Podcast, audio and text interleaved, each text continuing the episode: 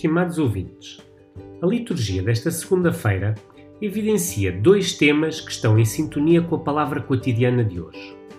A primeira leitura fala das viagens missionárias de Paulo e como as pessoas aderiam à pregação e ensinamento do apóstolo. O segundo grande tema presente no Evangelho é o dar testemunho de Jesus. A primeira leitura apresenta o apóstolo Paulo que não cessa de anunciar Jesus Cristo. Pelas cidades onde ele vai em missão, sempre procura oportunidades de estabelecer encontros pessoais com os outros. Quando chegaram à cidade portuária de Macedónia, permaneceram ali durante alguns dias, com o objetivo de anunciar Jesus Cristo.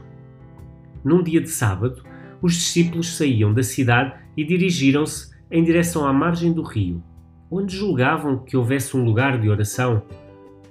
Quando chegaram à margem, encontraram ali algumas mulheres reunidas e os discípulos sentaram-se.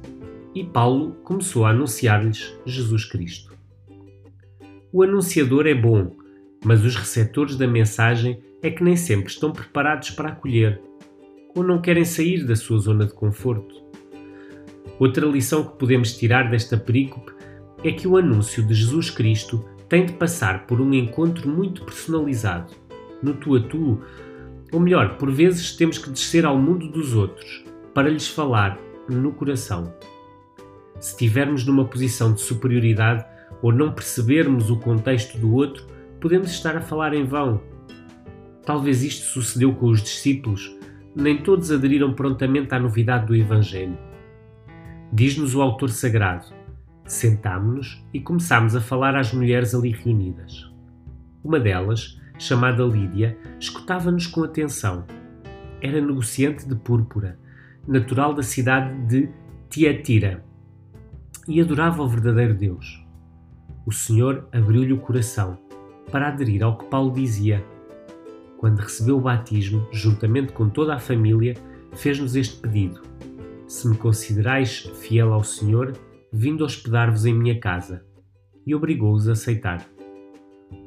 Este excerto mostra-nos o seguinte: nem todos acolhem a mensagem da mesma forma. Como podemos escutar, existem várias mulheres naquele local. No entanto, a receptividade é diferente. Talvez as outras mulheres estivessem mais preocupadas com os seus negócios e trocas comerciais, mas Lídia diferencia-se pela sua capacidade de acolher a mensagem de Paulo, ao ponto de pedir o batismo e dar hospedagem aos discípulos. E nós, quando estamos a ouvir a palavra de Deus, acolhemos-la com atenção ou estamos mais preocupados com as nossas coisas ou atividades profissionais? Na verdade, só quando nos dispomos a acolher a palavra de Deus ou os outros é que se pode dar uma verdadeira transformação na nossa vida. Se assim procedermos, podemos ver realizar em nós as palavras do Evangelho de hoje que afirmam: E vós também dareis testemunho, porque estáis comigo desde o início. Disse-vos estas palavras para não sucumbirdes. O evangelista João fala que esse testemunho e essa força nos são garantidas pela ação do Espírito Santo. Mas como podemos hoje dar testemunho de Jesus Cristo na sociedade contemporânea? O maior exemplo passa pela forma como acolhemos a palavra de Deus e como acolhemos os outros através do amor concreto ao irmão, em cada momento presente.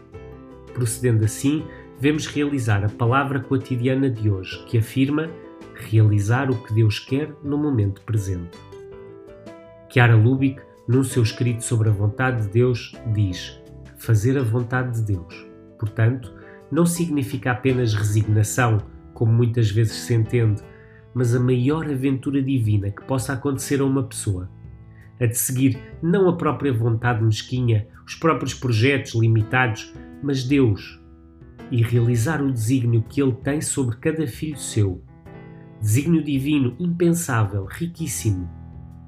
Para nós, fazer a vontade de Deus foi a descoberta de um caminho de santidade, feito para todos. Então procuremos, ao longo deste dia, fazer a vontade de Deus no momento presente. Como? Se tenho de preparar uma refeição, fazê-la com amor. Se tenho de estudar, preparar-me bem. Se estou com alguém, acolhê-lo de forma especial. Se exerço uma atividade profissional, fazê-lo com amor se escuta a palavra de Deus, fazer com atenção. Ou se executo outra tarefa, devo empenhar-me por realizar e colocar todo o meu empenho.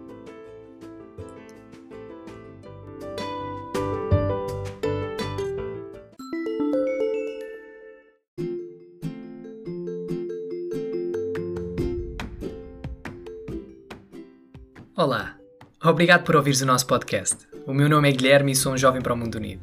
Se gostaste da reflexão do Padre Vitor, por que não partilhá-la com alguém? Segue-nos no Instagram e no Facebook para ficares a par das novidades que temos para te dar e não te esqueças, é sempre possível algo mais.